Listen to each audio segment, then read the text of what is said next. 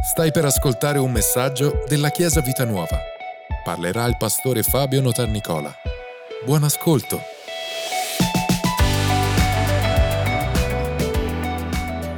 La predicazione di questa mattina si intitola Si parla di noi. È un titolo che mm, adesso capirete mentre eh, leggeremo la parola. In questi ultimi due anni sto leggendo la Bibbia, naturalmente come sempre, però c'è un libro che sto continuamente rimeditando, che è il libro di Isaia, per diversi motivi, eh, soprattutto per il mio piacere personale, quindi sto rileggendo nuovamente. E nella mia lettura eh, così mia personale, eh, mentre leggevo questo capitolo, avevo eh, così, stavo per me, insomma, per cibare la mia vita spirituale, però a un certo punto ho capito che questo messaggio invece riguardava tutta la Chiesa e quindi voglio condividerlo con voi. Siamo in Isaia capitolo 56, dice così, così dice l'Eterno, ditelo, così dice l'Eterno. Un conto è quando parla il pastore, un conto è quando parla tua moglie e tuo marito, se tua moglie ascolta perché è molto simile alla voce dell'Eterno, e poi... è arrivata dopo. Io, Giuseppe, mi capisce.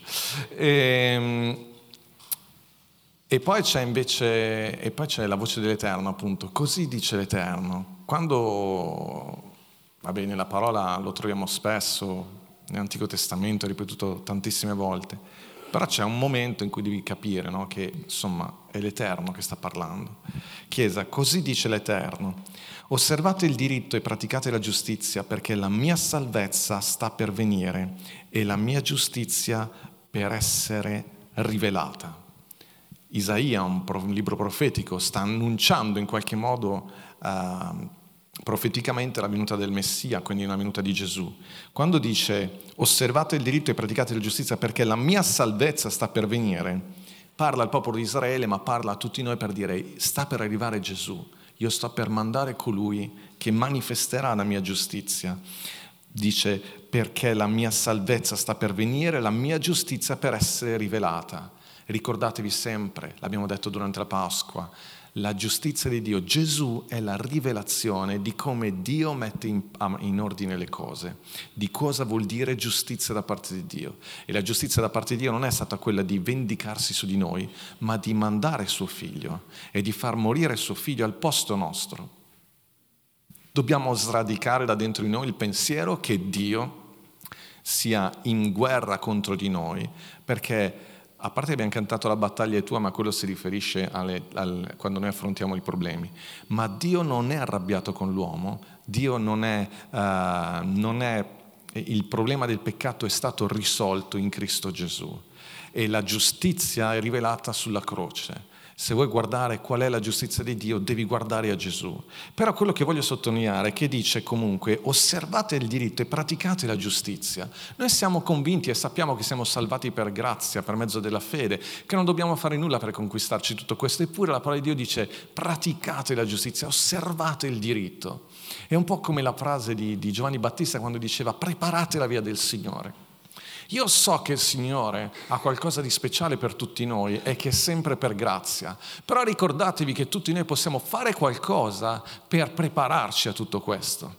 Iniziamo a praticare la giustizia, quindi a vivere per fede, a vivere e per eh, camminare su questa grazia. Iniziamo a mettere in ordine la nostra vita. Iniziamo a prepararci, ma anche a preparare il nostro campo per quello che Dio vuole fare. Eh, è davvero importante questo. Non dobbiamo dimenticarci che noi, noi abbiamo sempre la nostra libera volontà e possiamo preparare la nostra vita alla benedizione, all'unzione, alla, a quello che Dio sta preparando per noi. Osservate il diritto e praticate la giustizia, diventano un'espressione di fede, un'espressione della nostra fede mettere in pratica la parola anche quando ci costa, agire anche quando tutti i nostri sensi andrebbero da un'altra parte. Praticate la giustizia perché Dio manifesterà la sua giustizia nella tua vita. Praticate il diritto, abbiate fiducia della parola perché Dio sta agendo, Dio è dentro quella parola che voi state praticando. Paolo diceva non sono più io che vivo, ma è Cristo che vive in me, cioè il mio corpo è stato dato in, è come se fosse stato dato in prestito al Signore e io sto, sto vivendo per, non per quello che io io penso, ma per quello che Lui mi dice di fare. E proprio io posso ordinare al mio corpo, alla mia vita, alla mia mente, di agire, di pensare, di parlare come se fosse Cristo a farlo. E noi dobbiamo camminare sulla fede di Gesù, cioè su quella fede che Gesù ha mostrato. Noi possiamo vivere in questo modo, scrollandoci di dosso il nostro vecchio essere. Non è vero che tu sei fatto così e quindi non puoi fare diversamente. Tu sei fatto così, ma c'è sempre, ve lo dico continuamente, c'è quello spazio di libertà che nessuno può, può eh, invadere. Soltanto il diavolo cerca di farlo in maniera così um, eh, violenta, così ingannevole, ma tu hai sempre la possibilità di fermarti e dire no. Lo so che il vecchio Fabio agirebbe in questo modo, ma Cristo in me, io faccio agire Cristo che è in me. Io amo le persone per l'amore che Cristo ha, ha messo in me, per quello che Dio, per, per l'amore che Dio ha per gli altri. Io sono semplicemente uno strumento, io sono semplicemente un canale dell'amore di Dio. Di mio io non riuscirei a farlo pienamente o in maniera santa, in maniera disinteressata, ma se permetto all'amore di Cristo di muoversi dentro di me, io lo posso fare sempre, in ogni momento. Amen, Chiesa. E qui dice praticate tutto questo, praticate tutto questo. Guardate, siamo in Isaia 56, eh, al versetto 1. Il versetto 2 dice, Beato l'uomo che agisce così e il figlio dell'uomo che si attiene a questo, che osserva il sabato senza profanarlo e che trattiene la sua mano dal fare qualsiasi male. Beato. Voglio leggervi subito un altro versetto, un, alcuni versetti che sono qua, due capitoli dopo, in Isaia 58, dice, se tu trattieni il piede dal violare il sabato, dal fare i tuoi affari nel, giorno, nel mio santo giorno. Se chiami il sabato delizia, il giorno santo dell'Eterno, degno di onore, se lo onori astenendoti dai tuoi viaggi, dallo sbrigare i tuoi affari, dal parlare dei tuoi problemi, allora troverai il tuo diletto nell'Eterno e io ti farò cavalcare sulle alture della terra e ti darò da mangiare l'eredità di Giacobbe tuo padre, poiché la bocca dell'Eterno ha parlato. Chi è che sta parlando? l'Eterno. Chi è che lo sta dicendo? Dio. Vedete, qui si parla non soltanto di un fare, ma anche di un trattenere. Se tu trattieni, c'è un ubbidire che è nel fare qualcosa, ma c'è anche un'ubbidienza che è fatta nell'astenersi, nel bloccarsi, nel frenarsi. Ne qua parla di osservare il sabato. Non voglio entrare tanto nel discorso del riposo, ne abbiamo parlato altre volte, ma mi interessa il concetto in generale. Anche qua dice, sei tu, sei tu che lo devi fare, sei tu che lo devi fare. Ed è bello perché dice, osserva il sabato, trattieniti dal fare qualsiasi male. Anche l'omissione da questo punto di vista è un'azione. Scegliere di prendersi del tempo per riposare, scegliere, scegliere Vedete, il sabato io lo voglio collegare adesso semplicemente alle nostre priorità.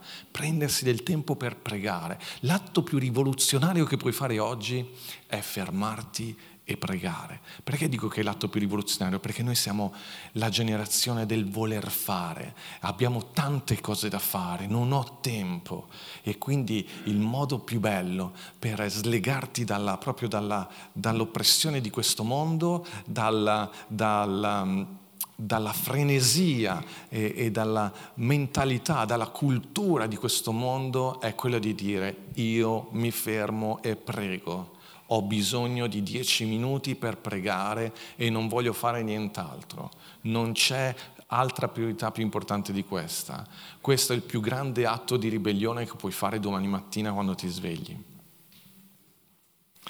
Se non hai tempo, punti dieci minuti prima la sveglia e, vai a letto dieci minuti prima stasera. Il più grande atto di rivoluzione per una casalinga è decidere di pregare prima ancora di mettersi a pulire. Ribelliamoci, sono con voi. e se tuo marito ti dice devi farmi il caffè, ribella, ti dici io devo pregare prima. Però non digli l'ha detto il pastore perché poi dopo i fratelli vengono da me. Ok, più grande atto di ribellione per la nostra società è quella di fermarsi e pregare, anche per noi pastori, sapete, abbiamo un sacco di cose da fare, di fare qua, di. No, la prima cosa, il mio rapporto con Dio, quella è la cosa più importante, ma fa bene anche a me, ricordarmi che abbiamo tante cose da fare, ma sono veramente poche, quelle essenziali, quelle così fondamentali. Che è vero che ho bisogno del caffè, però anche il mio spirito ha bisogno di cibo. Il mio, il mio spirito ha bisogno di sentire la parola dell'Eterno. Il mio spirito ha bisogno di sentire dire che Dio mi ama, che oggi è una bella giornata e che, che, il Signore è con me, che mi ha benedetto, che sono stato perdonato, che sono stato equipaggiato, che sono pronto per, eh, per affrontare ogni sfida e ogni situazione e che, che, c'è casa, che c'è lo Spirito di Dio, che c'è il cielo che fa il tifo per me. Io ho bisogno di questa consapevolezza e tutti quanti voi ne avete bisogno. Gesù stesso pregava, Dio fatto carne sulla terra prendeva tempo per pregare, perché? Perché sapeva che senza quello non ce la poteva fare. Ha affrontato il Getsemane, ne abbiamo parlato tante volte, ma come l'ha fatto? Pregando, andava lì pregando, ha affrontato la croce, prima però è andato nel Getsemane. È una questione, è una forma sottilissima ma molto profonda di orgoglio, quello di pensare di potercela fare da soli. Alleluia, veramente importante quello che stiamo dicendo. Ed è bello quando dice, amo questa espressione, eh, quando dice, se tu fai queste cose, allora troverai il tuo diletto nell'Eterno. È bellissima questa frase perché dice, tu non sai quanto ti piacerà, tu non hai capito quanto ti piacerà avere questa relazione profonda, personale con Dio, perché tu in realtà sei stato creato per questo. E l'unica cosa che ti dà soddisfazione non è il fatto di riuscire a fare tutte le cose nella tua giornata, quella è una bella soddisfazione, ma la, bella tua più profonda, il tuo diletto. Dio sta dicendo tu non sai quanto ti piace questa cosa qua. Lo sapete quando avete i bambini piccoli che non vogliono assaggiare le cose nuove, no? E tu dici, eh, guarda che questa cosa, assaggiala perché è buonissima. Noi l'abbiamo fatto col primo figlio, col secondo mi ha detto non assaggiarlo, mangiamo noi, non ti preoccupare. Sto scherzando. Il secondo, Dalila ci sta pensando che... Genitori, quando abbiamo fatto assaggiare la prima volta il limone, no? Che, eh, che cattivelli che siete stati. Però è quello dici, guarda che se, se lo provi ti piacerà. Se tu provi a mettere prima Dio, se tu provi a mettere in pratica la parola, perché ti piacerà? Perché funziona, perché davvero la tua vita inizia a prosperare, inizia a fiorire, perché hai più pace dentro di te, sei più stabile come persona, non hai questi alti e bassi perché non si sa mai bene chi sei, cosa vuoi, qual è la... E, e, e hai stabilità, dai stabilità al tuo, al tuo matrimonio, dai stabilità alle relazioni, finalmente sei stabile anche nella chiesa, nelle relazioni con gli altri, nel tuo posto di lavoro, sei una persona affidabile. Perché? Perché con la preghiera, per, con la preghiera tu rilasci i tuoi pesi, rilasci il tuo nervosismo, cerchi di prendi pace da Dio e rilasci le tensioni che hai qui. Eh, ci sono anche cose che facciamo nella, nel pratico, no? quando uno fa sport, si, uno ascolta musica, abbiamo queste cose che ci aiutano fisicamente, nel, mentalmente, ma spiritualmente, la parte più profonda di te proprio ha bisogno di questo cibo spirituale, di questa relazione con papà. Tu troverai diletto, finalmente ti piacerà, finalmente scoprirai che sei stato creato per questo, perché poi capisci che camminare in amore è la cosa più bella che esista, che vivere per fede è la cosa più entusiasmante che ci sia, che alla fine vedere Dio all'opera nella tua vita, nella vita delle, tue, delle persone intorno a te è la cosa più bella che ci sia perché questo vuol dire fare la sua volontà. Noi amiamo, vi ricordate quando abbiamo parlato del Getsemani, noi amiamo piacere al Padre. Quando sei lì nella preghiera, nell'adorazione, anche quando eravamo qua ad adorare il Signore, rimetti in ordine le tue priorità e capisci che alla fine per te è facile fare la volontà di Dio. Perché? Perché a noi piace piacere al Padre. Noi prendiamo diletto nel piacere nel Signore. A volte poi mm, certe cose le capisci più avanti, però è proprio bello, ti dà forza. È bello perché dice, vi aggiungo questo, quando dice, allora troverai il tuo diletto nell'Eterno e io ti farò cavalcare. Ti farò cavalcare sulle alture della terra, ti darò da mangiare l'eredità di Giacobbe tuo padre, poiché la bocca dell'Eterno ha parlato. Vedete, c'è una sequenza che non puoi, non puoi invertire. Se tu farai così, allora troverai diletto e io ti farò cavalcare. Io ti farò stravincere, io ti farò divertire, io ti farò vedere cose che ancora non hai visto, io ti farò godere pienamente la tua vita e tutto quello che tu stai facendo. E non sto parlando soltanto di successo professionale, ma ti sto dicendo che scopri veramente la profondità della vita, di cosa vuol dire essere uomini e donne su questa terra e rappresentare Dio su questa terra, essere i re, gli ambasciatori del regno.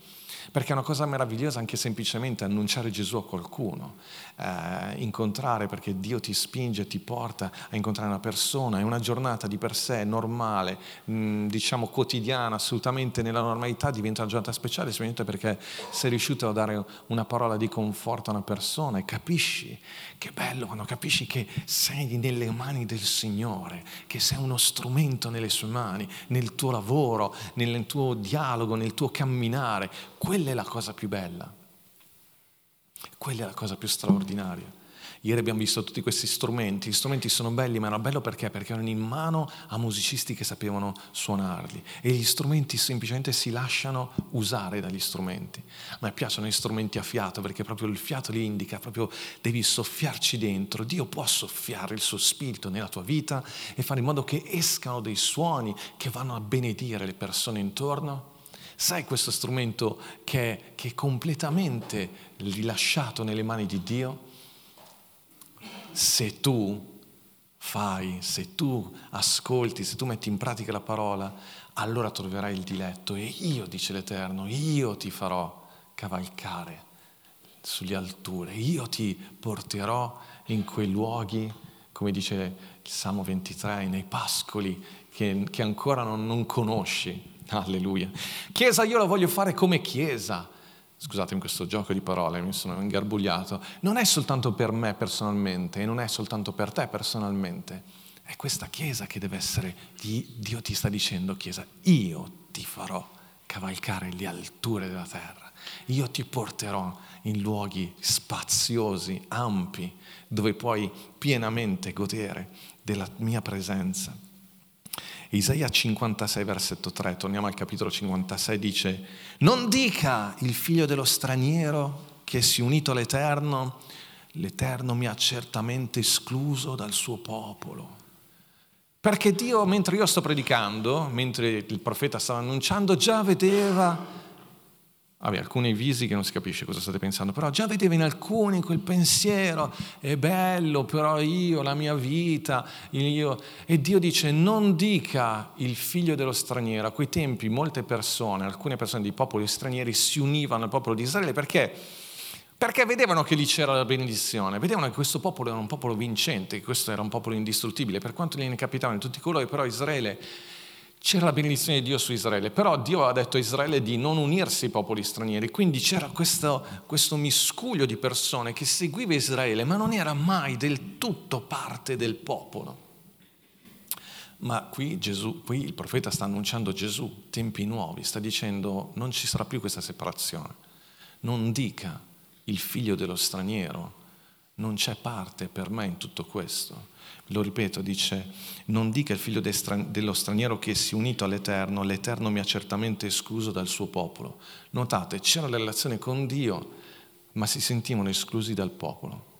Questo è il messaggio che, questo è il clou, del, del, diciamo la, la, cosa che proprio mi, ha, mi, mi, bruciava nel cuore mentre leggevo questa, questo passaggio. Io vorrei che non ci fosse nessuno in questa chiesa che è unito all'Eterno. Vedete, hai accettato Gesù nella tua vita, e, e qualcosa è cambiato, però poi devi essere unito a un popolo. E ci sono persone che si sono unite a questa chiesa tanti anni fa, alcuni un po' di meno, qualcuno si sta unendo adesso. Agli occhi di Dio dice, ti sta dicendo non dire che non sei in tutto quello che il pastore Fabio sta annunciando. Siamo tutti parte di Chiesa Vita Nuova, che è parte del corpo di Cristo e della Chiesa universale e noi dobbiamo comunque, noi siamo esseri fisici, abbiamo bisogno poi fisicamente di essere parte di una Chiesa locale. E quindi se siete qua, avete scelto di fare questo, oh, ci sono ospiti, ovviamente sto parlando a chi ha, ha, ha fatto questa scelta, però a volte mi sembra che, che ci siano dei, dei, dei, dei pensieri che ci che non ci fanno comprendere che non è dato, la tua unione alla Chiesa non è data da quanto tempo sei qui, ma è una scelta di cuore, semplicemente di cuore.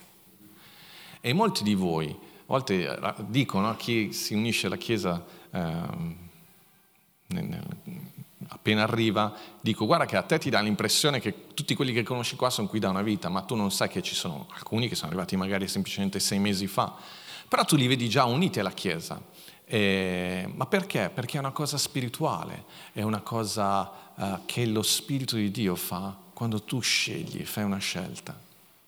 Ed è una scelta importante. Qua, qua il profeta dice molto chiaramente, uh, non dica il figlio dello straniero che è unito all'Eterno, l'Eterno mi ha certamente escluso dal suo popolo. Ma poi c'è questa frase che a me proprio mi, mi piace tantissimo, mi dà un'energia, mi, mi, mi scompone tutti i pensieri. Dice, e non dica l'eunuco, ecco, io sono un albero secco. L'eunuco chi è? L'eunuco è una persona che per motivi naturali, fisici o per un incidente o qualcosa, è, o, o, perché a quei tempi eh, a volte veniva fatta questa pratica per, per lavorare in certe uh, aree del, del, del, al, al, servizio del re, erano persone che erano state virate o comunque non potevano più avere figli, eh, non, non, non erano più in grado di avere figli. Quindi cosa sta dicendo qua? Non dica all'eunuco perché subito eh, una persona che vive una condizione del genere dice sì, beh, però io sono comunque limitato per la mia condizione fisica, per quello che mi è successo, per il mio passato, per quello che sono agli occhi delle persone, per quello che sono agli occhi di questa società. È un po' come dire Gesù che incontra Matteo, l'esattore delle tasse, l'escluso da tutto il popolo, per la sua condizione, per il suo lavoro, non, poteva, non, non era ben accetto a tutti, ma Gesù l'ha chiamato, è diventato un apostolo. E sta dicendo, a me non interessa la tua condizione, non mi interessa quello che hai vissuto nel passato, è l'Eterno che sta parlando. Io sono in grado di trasformare ogni cosa. Che non vuol dire che allora l'eunuco diventa una persona che è in grado di avere figli, no, sta dicendo quella condizione per me non è una limitazione, è un motivo per cui io potrò manifestare la mia gloria nella tua vita in maniera diversa, ma lo farò e la tua vita sarà piena lo stesso. Per qualcuno vorrà dire riuscire comunque a essere guarito o superare quella situazione, non lo so, questo non mi interessa. A me quello che mi interessa è che il profeta dice, occhio, non iniziare a parlare in maniera negativa e non basarti su quello che è la tua esperienza passata o la tua condizione attuale, perché è l'Eterno che sta parlando. Tu fai la tua parte, io faccio la mia. Io ti ho detto semplicemente di ascoltare, di mettere in pratica la parola, di essere fedele in quella parola prendere piacere in me nella mia parola e io ti farò cavalcare le onde, ti farò cavalcare le alture della terra. Quella è la parte mia. Non iniziare a dire che non posso farcela con te perché tu hai i tuoi problemi. Perché allora non hai capito chi sta parlando. Chiesa, ci siamo? È fondamentale quello che stiamo dicendo. Voglio leggere un altro versetto di Isaia Uh, Isaia 49, versetto 6 dice, è troppo poco che tu sia mio servo per rialzare le tribù di Giacobbe e per ricondurre gli scampati di Israele. Sta parlando di Gesù. Ti ho stabilito come la luce delle nazioni perché tu sei la mia salvezza fino all'estremità della terra. Alleluia. Sta dicendo Gesù è la salvezza non solo per Israele, ma per tutti i popoli. E Gesù è la salvezza non soltanto di quelli che uh, ce la possono fare, umanamente parlando, ma di chiunque. Non mi interessa il tuo passato, non mi interessa chi sono stati i tuoi genitori, non mi interessa quello che hai combinato nella tua vita. Se tu fai una scelta oggi, io posso lavorare dentro di te. Io posso lavorare dentro di te. Posso rendere, far fiorire la tua vita in maniera nuova. Non dica all'eunuco, questa frase è potente. È... Prendere l'eunuco a quei tempi era come dire la persona nella condizione peggiore Ecco, questo intendo dire. Prendere la persona in quella condizione peggiore e dire non dirlo. Le tue parole sono importanti, le tue parole prima sono pensieri. Affronta i tuoi pensieri e bloccali. Spesso definiamo la nostra vita solo secondo certi parametri. Per un, un eunuco, per un uomo, una donna, a volte che si trova in quelle situazioni, definisci la tua vita solo per quello. Posso o non posso avere figli, posso o non posso fare quel tipo di lavoro, posso o non posso fare... Aspetta che io uh, A volte sono sfidato da questa cosa. Eh, io sono eh, miope, lo vedete? Ho questa miopia fin da quando avevo 5 anni. Se ne sono accorti perché... No, da 6 anni. Se ne sono accorti perché in prima elementare mi hanno messo in ultima fila e andavo sempre in, in prima fila per leggere la lavagna, non ci vedevo. Però per me il mondo era così. Per me era strano che quegli altri ci vedessero. Finché la maestra si è resa conto di Ok, la mia miopia mi ha, uh, inevitabilmente mi ha impedito di fare il militare, questa è una grande cosa. Uh, però ci sono dei lavori che io che naturalmente non posso fare. Eh, ogni tanto questa cosa qua ti viene fuori e ti dice ma io non posso fare uh, il pilota. Chi salirebbe su un pilota con un aereo, con esco io, dico oggi guido io. Grazie per l'incoraggiamento. E, guardo di qua.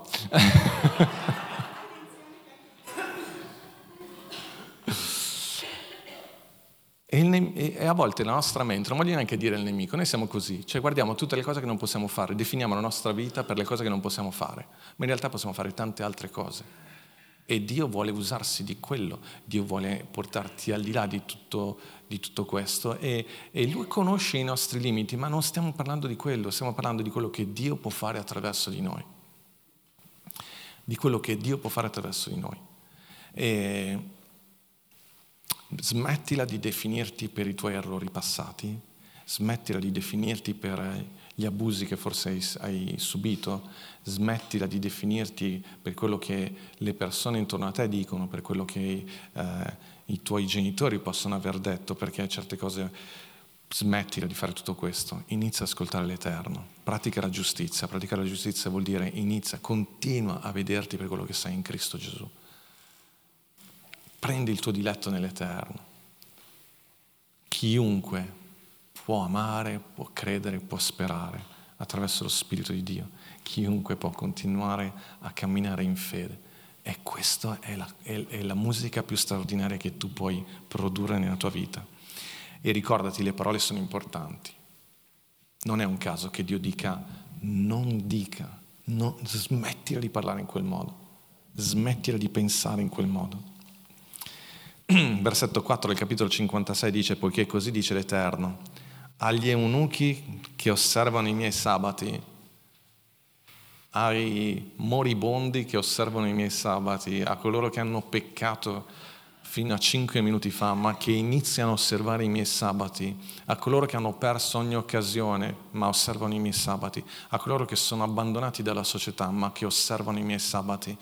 Capite che osservano i miei sabati vuol dire che credono nella mia parola, che osservano la mia parola. A coloro che sono stati traditi ma osservano i miei sabati, a coloro che hanno tradito ma osservano i miei sabati, a coloro che hanno rubato ma osservano i miei sabati, a coloro che eh, hanno bestemmiato e hanno, si sono sempre eh, disinteressati di Dio, ma ora osservano i miei sabati, a coloro che, eh, che si sono lamentati fino adesso, ma che la smettono e iniziano a osservare i miei sabati, a coloro che fanno tutto questo, dice il Signore, a coloro che scelgono ciò che a me piace.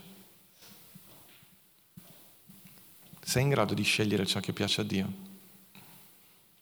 A coloro che scelgono ciò che a me piace si attengono fermamente al mio patto. Darò loro nella mia casa e dentro le mie mura un posto e un nome. Queste sono le due cose di cui abbiamo bisogno. La nostra nuova casa, abbiamo bisogno di un posto e di un nome sulla sedia. No, scherzo.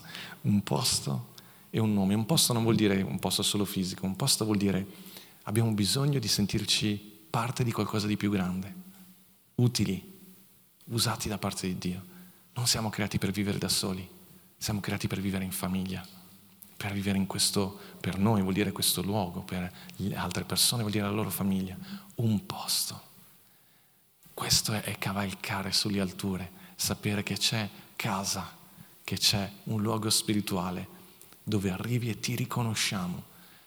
Devi venirmi un po' vicino perché sono mio, ma ti riconosco, so chi sei, ti conosco, sei accolto, sei amato e non solo oggi, ma per tutta la tua vita, per, per, tutto il tempo. Parlavo a dei pastori qualche tempo fa e dicevo la specialità, tra le tante cose dicevo la cosa meravigliosa della Chiesa, che è un luogo dove ci conosciamo e siamo conosciuti, ma non solo per un giorno, per un evento, per una vita, per una vita, per, e poi i nostri figli, i figli dei nostri figli.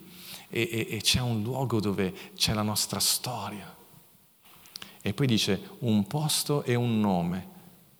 Dio ti chiama per nome. Ne parlo tantissimo di questa cosa. Vuol dire togliersi dall'anonimato. Non sei un numero.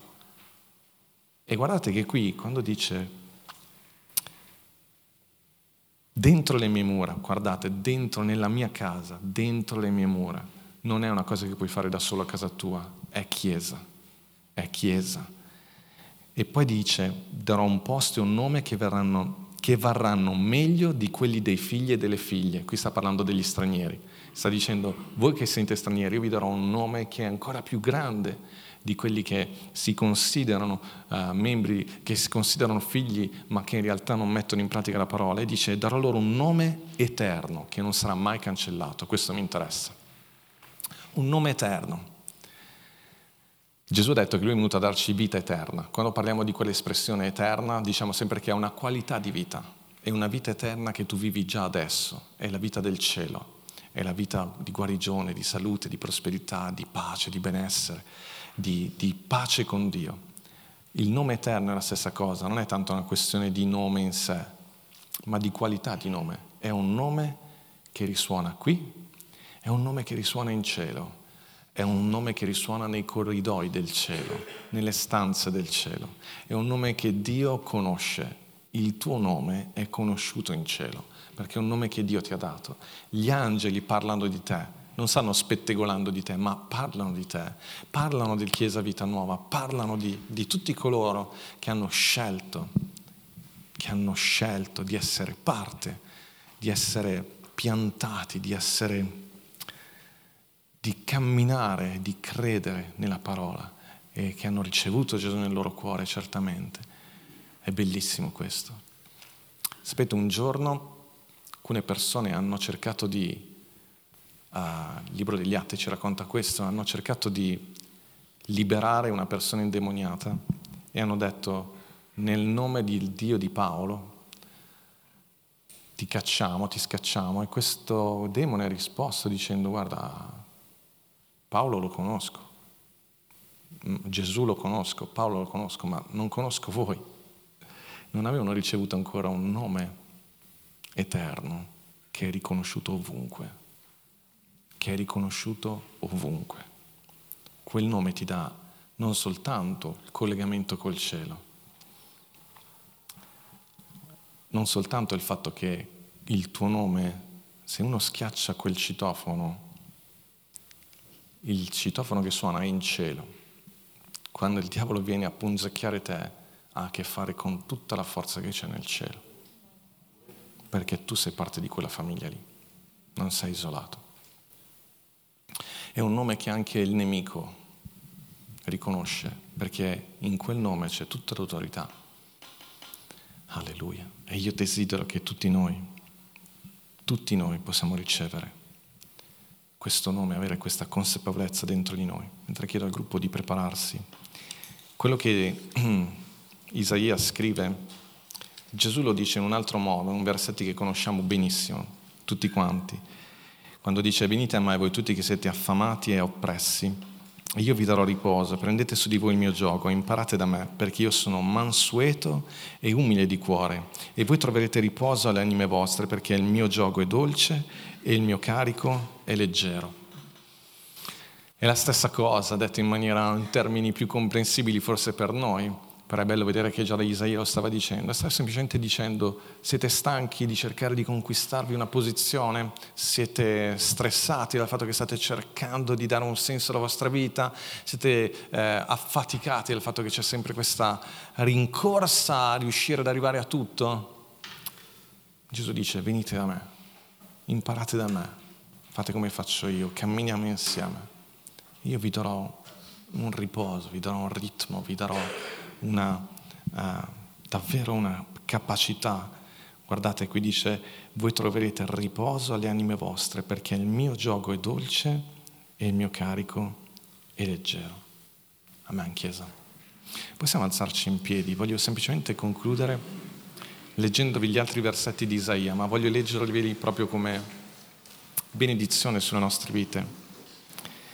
I figli degli stranieri che si sono uniti all'Eterno per servirlo, per amare il nome dell'Eterno e per essere suoi servi, tutti quelli che osservano il sabato senza profanarlo e si, si attengono fermamente al mio patto, li condurrò sul mio monte santo e li riempirò di gioia nella mia casa di preghiera.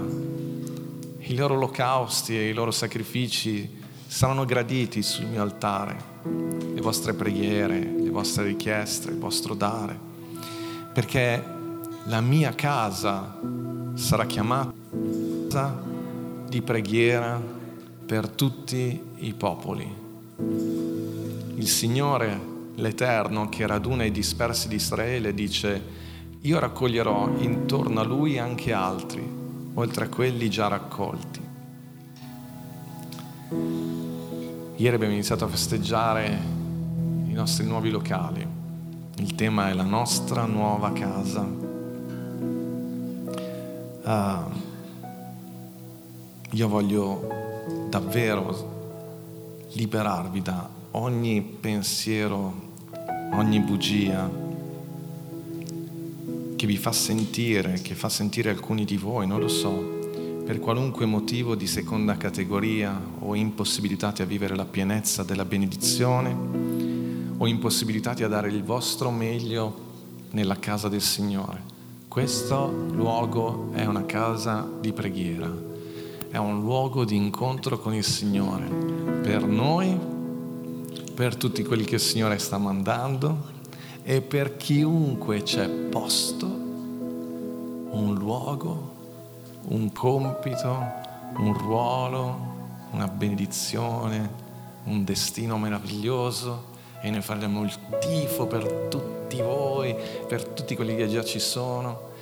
E il Signore vi dà un nome, vi dà una, un'autorità, vi dà un'unzione che serve a voi ma che serve a noi, che serve a noi. Noi abbiamo bisogno che tutti quanti ci sentiamo utili e rilasciamo la benedizione di Dio. Io e Pastore Michi nel nostro ruolo di pastori, ma per portare a compimento tutto il compito che Dio ci ha dato, il ministero, abbiamo bisogno di tutti voi.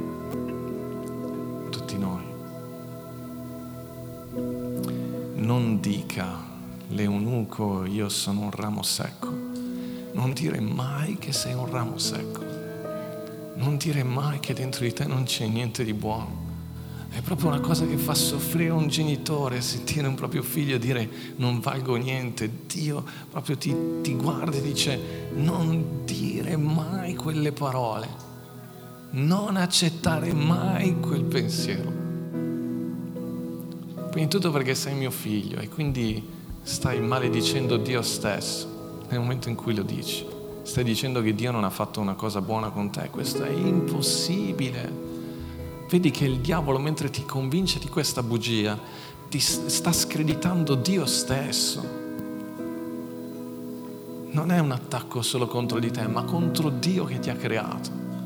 È per questo che Dio dice, non dire mai che non vali niente non dire mai che non c'è niente di buono dentro di te, che non riesci a produrre niente di valido, perché sei mio figlio. E, e io so invece chi sei, io so cosa posso fare attraverso di te. Credimi, dammi solo una possibilità, dammi solo una possibilità, dammi solo una possibilità. Alleluia.